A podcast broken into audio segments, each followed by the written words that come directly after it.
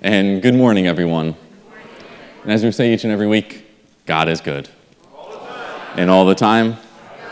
Amen. That's a truth we can start with each and every time, and each and every morning that we wake up, we can start with that truth. For you guys who don't know who I am, Joe just said I'm the associate pastor here. My main responsibilities is youth ministry, and I absolutely love youth ministry. And my name is Eric. You can just call me that. Um, it doesn't have to be Pastor Eric, you can just call me Eric. And it has been a privilege and honor to be serving here for, I should have thought about this before, it's something over three years now. Um, but for you guys who don't know, I've actually attended this church for my whole life, and God's given me the opportunity to come back here and serve on staff here, and it's been a blessing. And part of that blessing is being on the teaching team. And for you guys who might have been just coming a couple weeks now, you might have noticed that there's a few different people, faces up here. You may be, which one's a pastor, which one's an elder? But we operate under a teaching team instead of a teaching pastor. So the teaching team is three or four different elders and pastors who we all believe have the gift to preach. And I am honored to be on that team along with Dave Howard, uh, Joe sometimes, and then our lead pastor, Lee.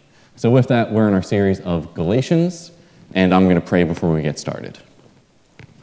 God, thank you so much for the God you are. You are a good God. You are a God who loves us no matter what, Lord. You love us no matter what our iniquities are no matter how many sins we have done, Lord. You are a God who extends grace each and every single day to us, Lord. We thank you for the God you are, and today I ask that you, you make my words disappear. And that instead you fill this room, Lord, and that you intercede whatever words I'm saying into what, whatever words people need to hear today, Lord. I ask that you take away me and you give more of you. And today that it's you preaching today, not me. In Jesus' name, amen. Awesome. Thank you, guys. So today, we're going to be talking about Galatians and one of my favorite topics, and I'm sure each and every one of you guys' favorite topics sin. We love to hear about how sinful we are, and we love to hear about, man, you've done this wrong, you've done that wrong, and you, oof, you have done all of those wrong plus 20 other things. We love to hear this. Some of us do, but for the majority, including myself, I really don't. I would much rather prefer from a church, we just got up there and we said, yeah, we're sinful, but God loves us and God really cares about us and He sent His Son to die for us. But don't worry about that sin. It's completely forgiven about. Don't even worry about it. And there's a lot of people, and that's honestly where I tend to fall. I would much rather, even when I'm preaching to youth group students, I'll say, hey, yeah, you guys have all sinned, but really don't worry about that. God loves you. It's all forgiven. It's all good. Capiche? And we just kind of end it there. But that does a disservice to God's grace. That does a disservice to God because ultimately, if you don't understand how sinful you are and that you sin, you don't understand your need for God. And you don't understand how much that gift truly means of sending his son to die on that cross for each and every one of our sins. So by ignoring sin, we're doing a disservice. But then there's also a different group that focuses way too much on sin that everything you do, you get up from the pulpit and you're telling people how bad they are. You're telling them what they need to do better and what they need to do differently in order to get closer to God. And that's works based faith. And we don't believe in that. And I don't want you guys coming away from today thinking on how horrible of a person you are because God's grace does cover that. You are completely forgiven, and ultimately, the people who are focusing on sin, they don't understand God's grace. They don't understand that it has been forgiven that everything is gone, everything is finished on that cross, yet we still live in a sinful world, and God's grace continues to cover us. So there's two kind of camps with that, and honestly, neither of those is what I really want to talk about today. I don't want you walking away from today being like, wow, I'm the worst sinner of the world, or being like, eh, sin really doesn't matter. I don't, never going to think about it again. What I want is the same exact reason Paul wrote this scripture, which was to do a heart check. Or you could put it as a fruit check. What's your fruit? Because ultimately in our lives, depending on who we're following and what we're doing, our fruit is going to follow that. So if we're following the spirit of the flesh, the fruit we produce is going to be fleshly, sinful desires. If we follow the fruit of the Spirit, the fruit we produce is going to be of the Spirit. It's going to be love, peace, and it's going to be all those fruits of the Spirit that we're going to learn about next week I don't know how Lee convinced me to do this week about sin, and he's doing the spirits next week. He's very convincing. Um, but I want today to be a heart check and to check your fruit, not for you to come out and saying, I don't have to worry about sin, or for you to say, oh man, I am a horrible person. How could anyone love me? That's not the goal. And there's a few other things before we start digging into scripture that I want to cover as well. And that is a lot of you guys hear the word sin and you immediately think of someone else. And I'm guilty of that as well. I'll think of someone else. And the first thing, even before I cover that, is if you're thinking of someone who's not a Christian, get that out of your mind. Because they don't have the Spirit of God. The only fruit a non Christian can produce is the fruit of the flesh. So when you look at them and say, wow, you are so sinful, no duh. It's the way it's going to be. They're not a Christian. They do not have the Spirit of God in them. They cannot produce the fruit of the Spirit. So everything they produce is going to be the fruit of the flesh. But if you're thinking about the person sitting next to you, your wife, your husband, your son, um, your kids, or anyone like that, I want to challenge you to stop thinking like that. Because today is not about you judging someone else. Let's leave the judging of the fruit to God, and let's only think about our own hearts. And the next one is someone who's going to be sitting there and saying, Oh, we're going to be talking about sin today. I already think about that every single day I wake up. I think about how horrible of a person I am, how bad I am to God, how I failed God multiple times yesterday, and how I don't understand how anyone could love me. I want to challenge those people to stop thinking that way and truly accept God's grace. Today will be a challenging message for those if that's what you're thinking, because we are going to talk about sins. We're not going to avoid it. But during that, if you find yourself getting really beating up on yourself and saying, man, I just don't deserve anything, I don't deserve God's love, I don't deserve any of that I want to challenge yourself to start accepting God's grace because God has forgiven that. And then the third person is standing there and saying, eh, this really doesn't apply to me. If we're talking about sin, I can guarantee it applies to everyone here because we live in a sinful world. We still have a sinful nature.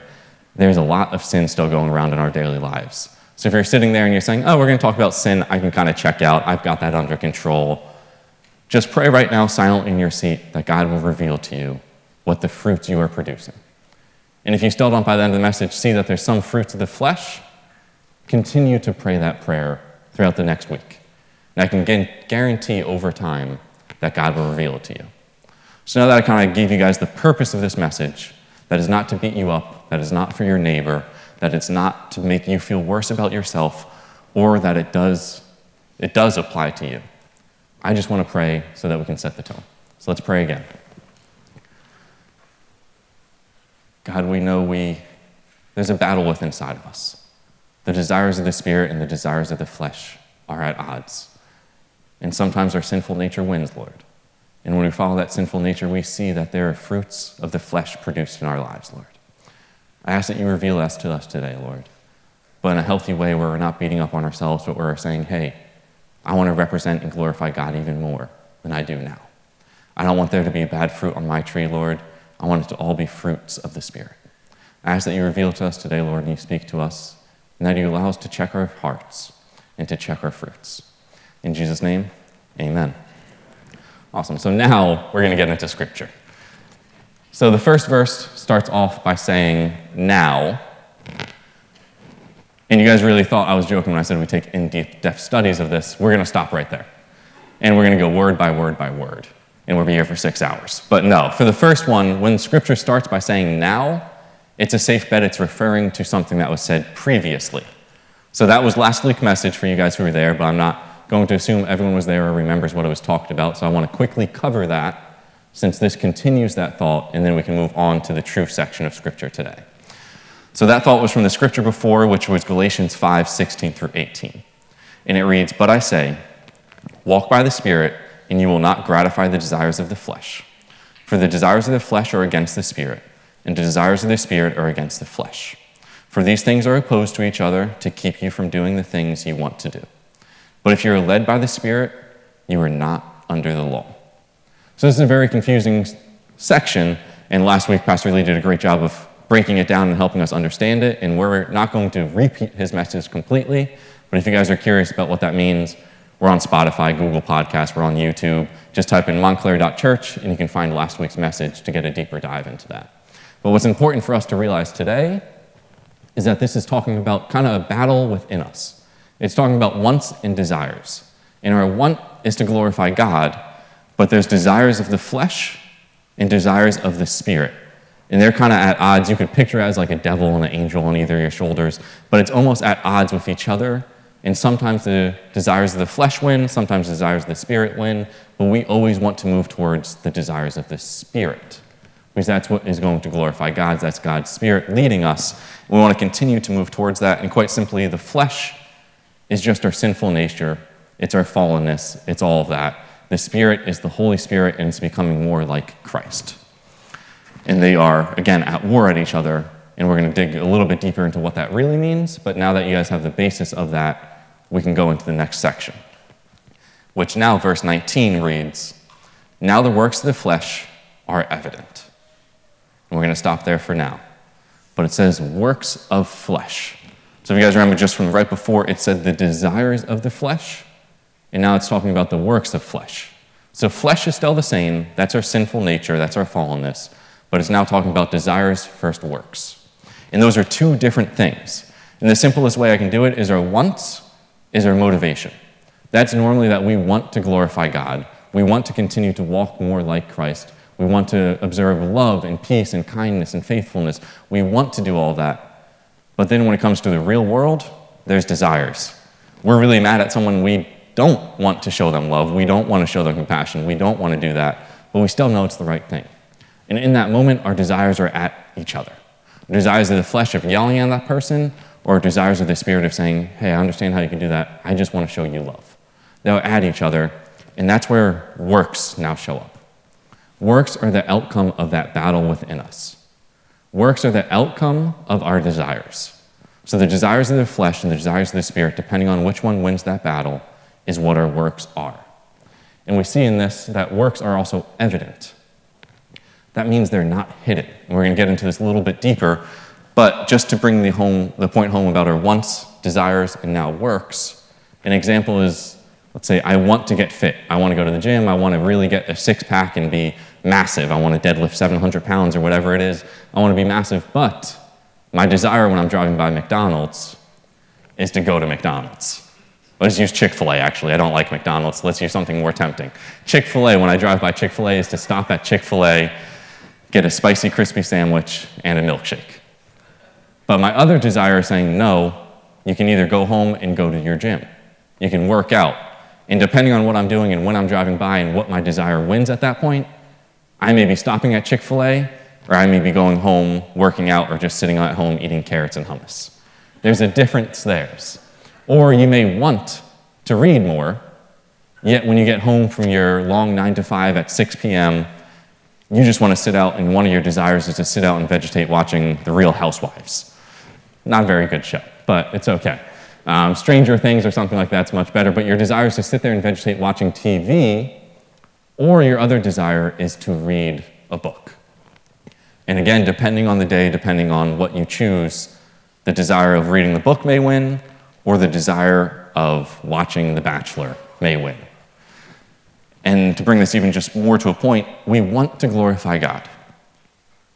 Yet when we're choosing to glorify God, and that is our want throughout life, there's our desires to follow the Spirit and to glorify God, but there are also desires to follow the flesh and not glorify God. And as sinful humans, sometimes we follow the flesh. We always want to be following the Spirit, but we're not perfect.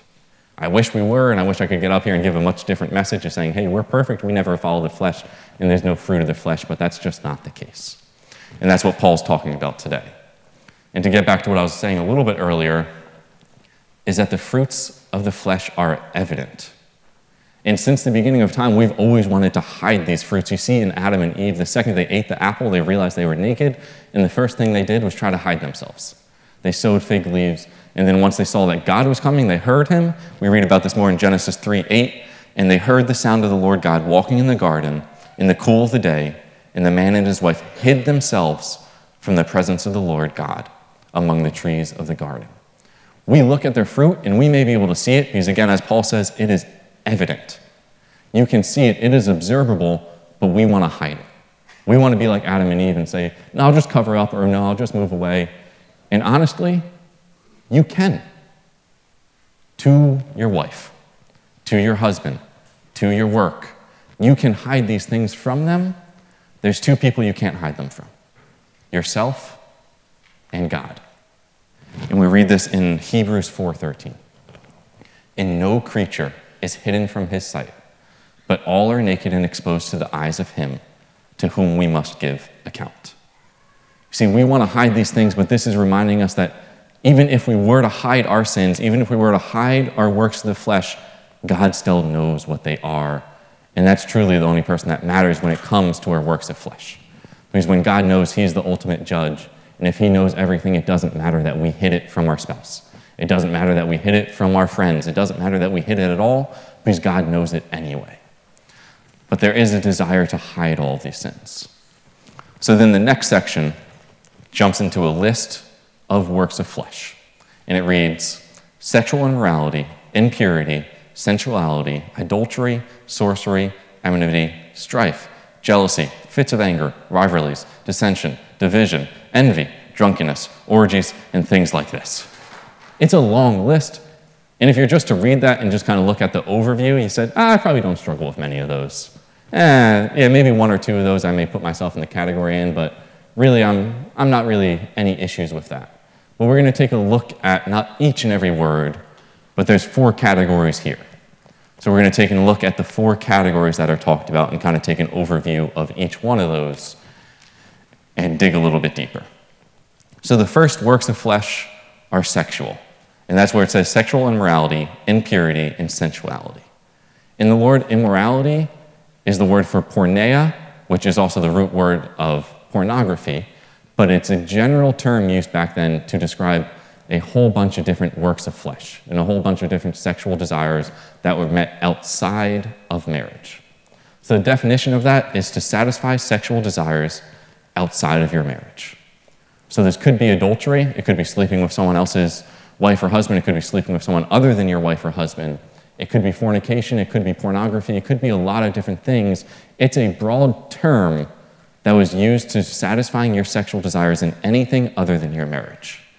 And you could probably create a list of 10, 15, 20 other things that would fit in there, but it's important to note that that's broad, but the next one is even broader than that. And that's when he says impurity, which, quite frankly, the word impurity is just defined as the opposite of pure. It's the opposite of clean. In this sense, it's the opposite of what God's will and plan is for marriage and our intimacy with others. So, saying that the sexual immorality is this general term that kind of fits everything that is fitting sexual sins outside of your marriage, yet this next one's even broader and just saying, hey, anything that goes against what God tells us about one man and one woman being together in a covenant in front of Him is now considered the sexual works of flesh. And then the last one broadens it even more it's sensuality. And quite frankly, it's just lustful actions or lustful thoughts. That could be from someone walking into a coffee shop and you're going, wow, she's really looking beautiful right now. Meanwhile, you're dating or married to someone. This could be lust over a computer screen each and every night. This could be lust in many different sections, but it's much broader. And we see that this isn't just an action, this is a thought and an attitude. And we see this thought, thought even can, or brought over more in Matthew 5 27 through 28. You have heard that it was said, You shall not commit adultery. But I say to you that everyone who looks at a woman with lustful intent has already committed adultery with her in his head. It's a whole different standard that that was on the Sermon on the Mount, that it was just adultery, you just had to avoid that. And now it's this more general idea of you need to avoid lust as well, because that is just as much adultery than actual adultery is. And you may be saying, why was Paul putting this first? And I did some research about the Galatian church, and I'm not going to read any quotes because honestly, it was disgusting what they were doing. It was beyond anything that I've seen in this culture even now. There was multiple wives, there's concubines, there's different people for, and I'm just going to stop there before I give any more details. It was disgusting. But there's also a reason he put it first, is because the works of flesh, our sexual works of flesh, are our strongest physical desires of the flesh. And they often show themselves first. And I'm going to say that one more time. Our sexual desires are the strongest physical desires of our flesh, and they often show themselves first. You see this in every single culture you go to. You see this in most people. Most people can stop fighting between each other. Most people can stop these other things. But the physical sexual desire is perverted first in almost every culture, in every way, throughout the Bible, throughout history. And that's why Paul puts it first. It's because it's important. And it is often the first thing to fall and be changed from what God's plan was. And we read some rather strong words about this in 1 Corinthians 6 18 through 20. Flee from sexual immorality. Every other sin a person commits is outside the body, but the sexual immoral person sins against his own body. Or do you not know your body is a temple of the Holy Spirit within you, whom you have from God? You are not your own, you were bought with a price, so glorify God in your body. The first thing that starts off with is flee, which is the better one, is just run. If you feel like you're going to be sexual immoral, if you feel like you're going to be an adulterer, if you feel like you're going to fornicate, if you feel like you're going to watch pornography, run. Don't sit there, don't tempt yourself, flee from it. Don't just walk away looking back. Run, never looking back at it. It's a strong term, decided to run away from it because it is such a strong desire. And then it also says this is the only sin that isn't just against another person, it's against yourself and God, because your body is a dwelling place of God. And that's why the sin is such a strong one, and this is why Paul puts it first in his list to talk about, is because it is a sin that is a strong desire, and it is a graver sin because it's against yourself and God. And the next section, in the next category, I guess, is religious works of flesh. This is idolatry and sorcery. And this is all about either replacing God or becoming God. And we'll talk about that in a little bit more detail, but idolatry which you guys all know if you have idols in your life, that's obviously not a good thing. If there's a golden cow on your mantle, you should probably get rid of that. But idols today are really looking differently, and it is all about replacing God. It's saying, well, eh, this God, he kind of says some things that I don't really agree with, and I'd rather, I'd rather follow this. But it doesn't happen in such a way that it's this thought. It happens as something that is good in your life. It could be sport, it could be work, it could be a relationship, it could be money, it could be a place it's when that good thing becomes the ultimate thing. Having an idol of your life is when something good in your life becomes the ultimate thing. When it's the only thing you think about, the only thing you talk about, the only thing you make decisions based off of instead of God. And that's what it's talking about. It's talking about replacing God on that stage. It's when God is at center stage, that's what you're focused on, that's what you're following, but then these other things kind of get in the way and you get a little bit off target You say, man, I really wish I had a job that paid a little bit more. And instead of going to God and saying, hey, will you help me with this? Will you either help me be a better worker at my job? Will you give me favor in my boss's eyes? You say, no, I'm leaving right now and I'm going somewhere else. Idolatry is about putting something above God. Again, it is when a good thing, because a lot of these things are good. Money is relatively a good thing. You need it to live. Your job obviously is a good thing. Your spouse is a good thing. There's a lot of things that are good, but when that becomes the ultimate thing, the only thing you think about, the only thing you talk about, the only thing you base decisions off of, it has become an idol. And the next one is sorcery. And this is probably the one a lot of you guys are hearing and you're saying, eh, yeah, I don't really deal with that. I'm not a witch. Um, I don't do Ouija boards. I don't do stuff like that. And yes, that is a large part of sorcery, but that's not the entirety of it.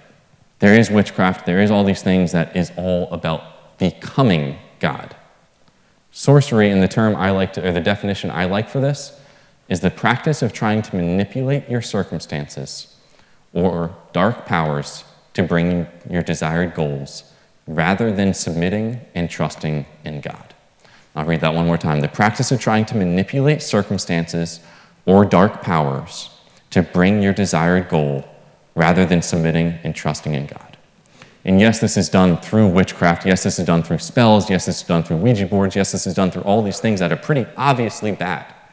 No one looks at that and says, well, maybe I'll try this spell if I'm a Christian. No one really says that. You say, no, I need to stay away from that.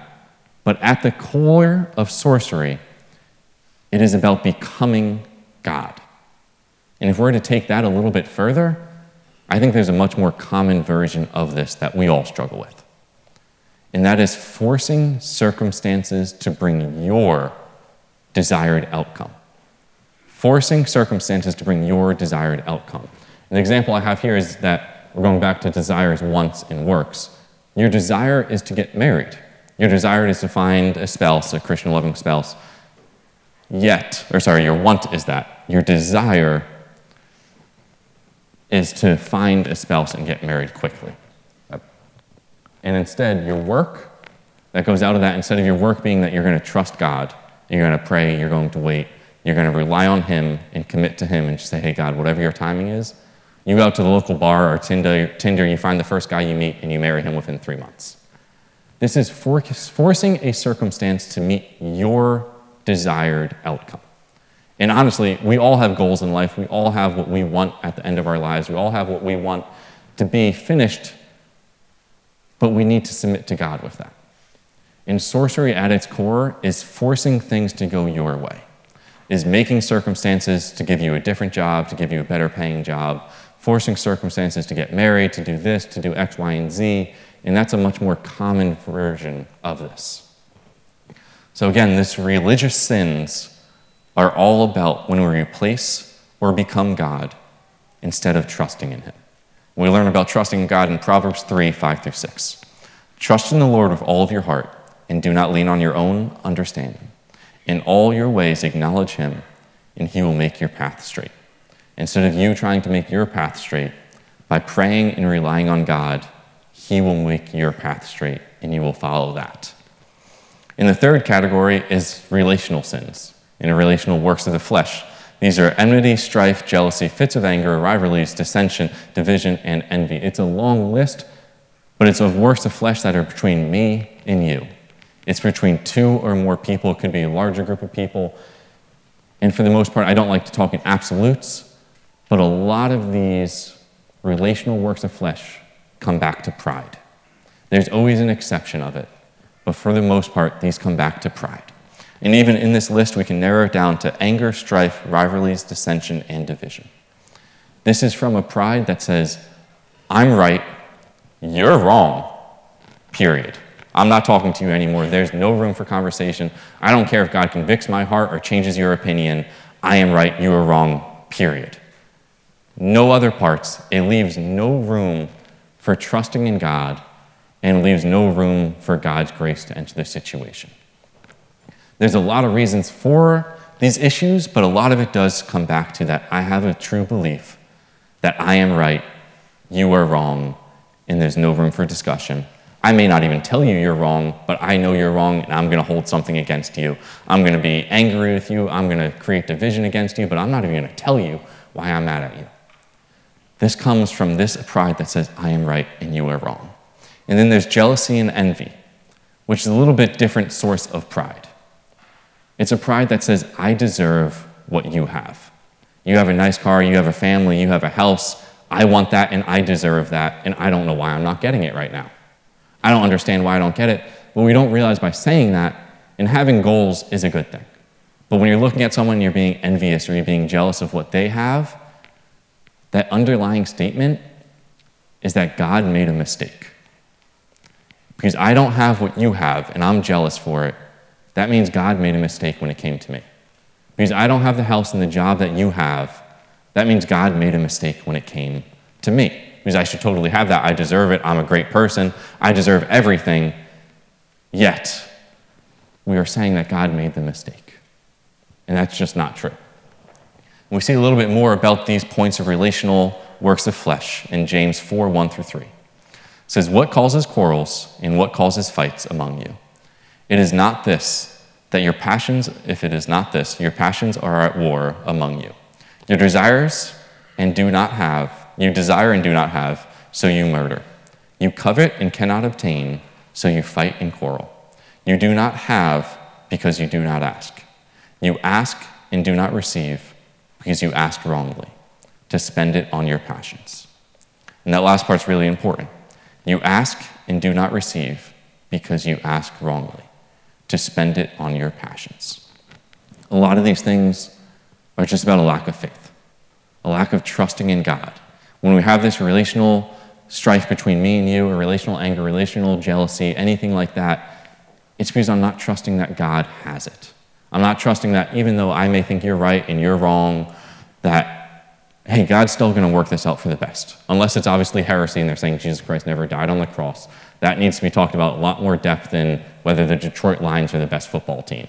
Um, those things don't need to be debated among in such a degree that it's going to cause division or dissension between others. These are selfish desires of the flesh, and when they win, we're at war with each other. In the last one, the last category is drunkenness. Drunkenness and orgies, and we're going to throw that word out because it really doesn't mean what you guys may think it means. It just means wild parties. It's someone who seeks the next party and the next party and the next party. You go bar hopping on Thursday, you go to work on Friday, next thing you know, you're back at the bar in Manhattan on Friday night. Saturday morning, you're over your friend's house already drinking, and then that night again, you're out at a bar in Hoboken. You're just going to the next party, to the next party, to the next party, to the next party without ever thinking about it. And these both are alcohol based works of flesh. Drunkenness, obviously, is a very easy one to do, and the wild parties. And I want to be clear that the Bible does not forbid drinking alcohol in any sense of the term. You are allowed to drink alcohol, yet it is when you are drunk. And we read this in Ephesians 5:18. And do not get drunk with wine, for that is debauchery.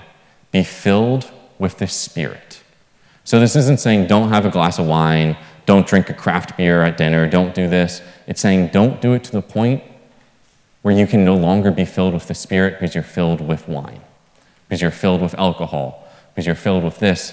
And quite simply, when you are drunk, when you're drinking, all of your good decision goes out the window. Your ability to follow the fruits of the Spirit is completely gone because now you're just following whatever your flesh wants. It knocks down that wall that you say, well, this is what it says in the Bible, and I should really be loving on my brother. But instead, he spilt a beer on me on accident, I'm going to throw him to the ground. I've never heard anyone once say, Man, last night after that crazy party when I drank 12 White Claws, I went home and apologized to my wife. No one says that. They don't go, Oh, and I finished all of my work assignments as well, and I got a raise the next day because of it. No one says, Man, I got really drunk and I did something good. It's only regretful things. And that's because when we are drunk, we are not aligned with the Spirit. We are aligned with our flesh. It removes all of the barricades that say, hey, maybe you should make this decision instead of this. And says, man, just follow your flesh and do whatever you want. And that's why it's a warning against drinking too much, because it brings you to the flesh. And then this section ends by saying, and things like this. So you guys might have listed all those things, you might have been like, wow, I really don't struggle with any of those. I have good and bad news. This is not a complete list. This is just the list that the Church of Galatians was struggling with. It's a pretty large list once you really dig into it and what it really means, but it is not a complete list. There are always ways there's going to be more works of the flesh showing. There's always going to be ways that it keeps showing in different ways that are not listed here. And that's why we need to be aware. Because our heart is deceitful, and sometimes those work of flesh show up without us ever thinking about it. And then we get the true last sentence here, or last two sentences. I warn you, as I've warned you before, that those who do such things will not inherit the kingdom of God. When you read that, you kind of get kind of struck in back. You're like, wait, if I did any of those things, Eric, you just told me I probably did one of those things, and now you're telling me I'm not going to inherit the kingdom of God? That's not what this truly means. The word do here makes it seem like if you just do one thing or one of these things ever in your life, you're not going to inherit the kingdom of God. What that word means is to practice. It means when your life is defined by these things and these things alone, the reality is that you're not following the Spirit at all. And the reality of that is you've probably never accepted Christ as your Savior. It's not saying that if you struggle with the flesh, because we all struggle with this, but it is saying that if these are your only fruits on your tree, if you look at your tree and it is saying, wow, that is only rotten fruits and I couldn't touch any of that, then there's a good chance that you're only following the flesh. And the reason is because you don't have the Spirit yet. We read a little bit more about this in 1 Corinthians 6 9 through 11. Or do you not know that the unrighteousness will not inherit the kingdom of God? Do not be deceived. Neither the sexually immoral, nor idolaters, nor idolaters, oh my goodness, nor men who practice homosexuality, nor thieves, nor greedy, nor drunkards, nor rivals, nor swindlers, nor will inherit the kingdom of God. And such were some of you, but you were washed and were sanctified, you were justified in the name of the Lord Jesus Christ and by the Spirit of our God. Amen. We were these things. We were defined by these works of flesh until God said, I'm sending my son to die on the cross for you, to forgive you of each and every work of flesh and each and every sin you have ever done. I will wash you clean. You will be justified and you will be sanctified. Not to say you will never struggle with that again, but to say that you are now made right and you are made in right standing with God where you will inherit the kingdom of God. So it's not saying you will not fall. It's not saying you will not have any works of the flesh, but it is saying, despite all of those, God still forgives us. God still loves us and wants us to grow towards being more like Him. And just to summarize, I realize this is really, it's not a fun message. I might have joked off in the beginning and saying, hey, everyone likes to talk about sin. It's not a fun message to listen to these sins that you struggle with, that other people struggle with. But I do want to make one thing clear in the way I presented this message. I purposely withheld any of my kind of condemning this. I didn't want to make it seem like I was yelling at you guys or anything like that. I just taught what the scripture said, and I did that purposely so it wasn't me convicting you, it was God convicting you. So I want you guys to know that if you listen to one of those things, you're like, wow, I really do deal, deal with jealousy. Man, I, maybe I do drink a little bit too much. That wasn't me making you feel that way. That was the Spirit convicting you of one of these works of the flesh. With that in mind, I just want to summarize everything again real quickly, and then we're going to move to our four points of application. So, in the beginning, we learned that the desires we have wants, and our wants should be to glorify God. Then we have desires where the flesh and spirit are at odds, and then our works equal what that outcome is, whether the flesh wins in that moment or the spirit wins in that moment. And our goal is always to follow the spirit. And ultimately, what we follow with our desires is the fruit that we produce. And that is also the fruit that we will be recognized by. So it's important to know that, yes, we are sanctified by God. Yes, we are forgiven by God. And unless all of our fruits are fruit of the flesh, it's a pretty good chance that we are at least striving to become more like Christ. But there are still people around us who can see these fruits because they're evident. And if we just continue to live with these works of flesh, with these sinful acts, these sinful things, we're not being the best ministers of Christ that we can be. We're not being the best representatives of Christ that we can be in our work, in our home, in our friend groups, in our lives. Because if we just let these run rampant, we're the same as anyone else. We're the same as anyone who's not saved. We're the same as anyone in your work environment. What sets us apart is that we have the Spirit and that that changes our fruits. And that should be our goal from this. Not to look at the fruits of the flesh and say, man, I'm just a horrible person and I'll probably never change.